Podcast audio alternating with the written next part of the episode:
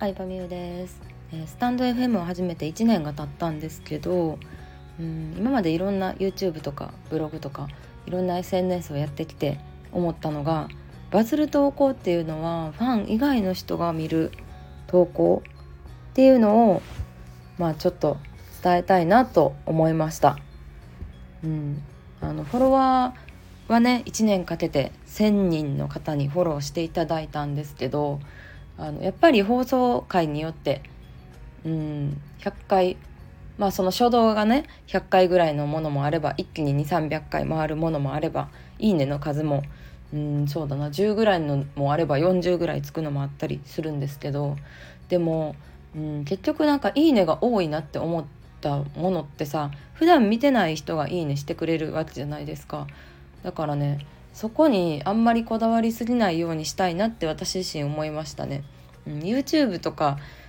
例えばヒカキンさんの YouTube とかだったらすごい分かりやすいと思うんですけどファンは全部の動画をまあ見てると思うんですよ。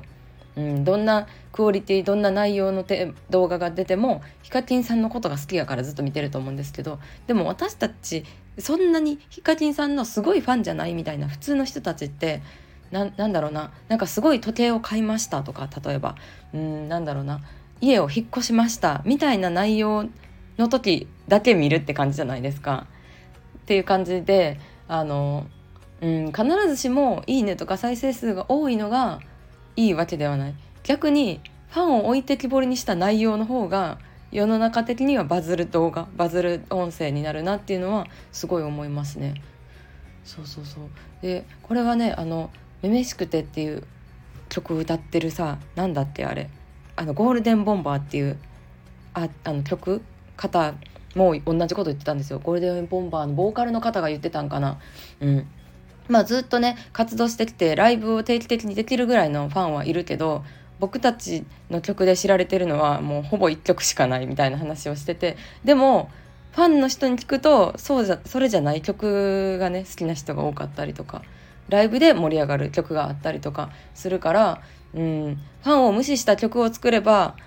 またこうたくさんの人に知ってもらえるっていうのはわかるけど、うん、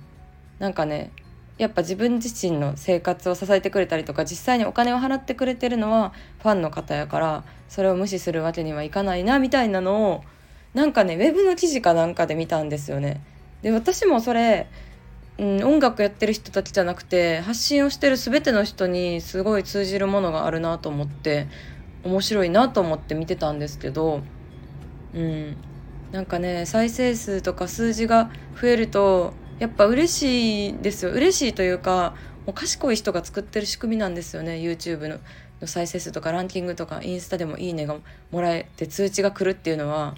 もうパチンコと同じ仕組みなんですよ。これスマホのっていう本とか結構有名ですけどあとはネットフリックスの何やったかな SNS の光と影光と闇みたいなドキュメンタリーがあるんですけどそれでもね同じこと言われたんですけどパチンコしてる人をさなんかギャンブルしてる人とかもさやっぱりさなんかだらしないとかさバカにしたりしちゃいますけどスマホを手放せないとか SNS にはまるのも同じしん同じらしいですね。うん、たまに当たるパチンコやったらたまに当たるっていうのが SNS やったら開いた時にたまに「いいね」がついてるたまにコメントがついてるっていうのでもう何？なんか脳が興奮状態になるらしいです。なので本当にね気をつけないといけないなと思うんですけど、まあ、そういう時ほど冷静になってうーん本当に今まで見てくれた人がこう満足してくれるコンテンツって何やろうっていうのを結構ね考える意識して考えるようにしてます本当に。うん、私もちょっと油断すると「いいね」が多いからなんか満足してもらえるんじゃないかとかいいコンテンツなんじゃないかとか見る方でも提供する方でもどっちでも思っちゃうんですけどうんそうですね。まあ本当に満足してくれてるかどうかっていうのはやっぱりお客さんに直接聞くことがすごい大事だと思うので2022年はなんかね原点に戻るというか2020年からなかなか人に会えない時期とかが続いてはきましたけどうんなんかねあの、S、なんやろなダイレクトメールとかメッセージのやり取りじゃなくて直接お客さんに感想を聞くっていうのをやっていきたいなとは思ってますね。うん、直接聞くことの良さってさなんかさメールやったら考えて売っちゃうじゃないですか感想とかでも直接聞くとさその聞いた瞬間の表情とかあなんかちょっと言い言葉出づらそう言いづらそうな感じやなとかなんかそのトータルで伝わってくるものがあるんで本当にさ例えば買った商品がいいなと思ったらもうめっちゃ良かったですってすごい前のめりな感じやったりとかでも良かったって言った方がいいかなみたいな表情とかも分かるからうーんやっぱリアルの場というか直接話すっていうのをうんなんか改めて大事にしていきたいなって思ってますね。うんまあ、今実は3月末ぐらいかなにリリースする新コミュニティっていうのを作ってるんですけどまあねあの4年ぐらいコミュニティ TBA っていうコミュニティをずっと続けてきて、まあ、それからねリニューアルしたようなコミュニティを考えてるんですけどうんでもそこではねあの今話したみたいなこう人との関わりだつながりとか関わりだったりとかなんだろうななんかオンライン講座では伝えきれないようなことを、うん、みんなに伝えていきたいなと思ってるので。まあ、なんなんだろうな。なんか言葉で説明するのは本当難しいんですけどやっぱ体験の時代だなって思います。体験の時代。うん。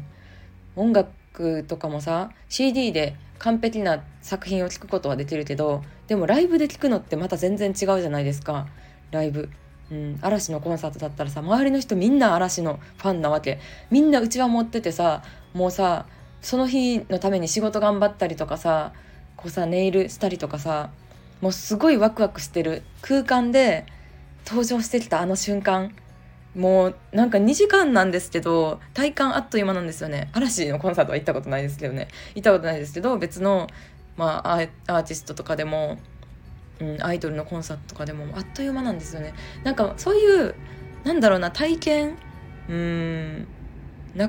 うんそうだな。なんか機能的価値じゃなくて体験っていうのをもっと届けていきたいなと思った。新しいことを知った時の新しい世界が広がったワクワク感だったりとかそれを誰かと共有できた時の感じだったりとか。うん。もう学校とか会社では絶対出会えないような人と出会出会えたりとか。やっぱそういうのが私もすごい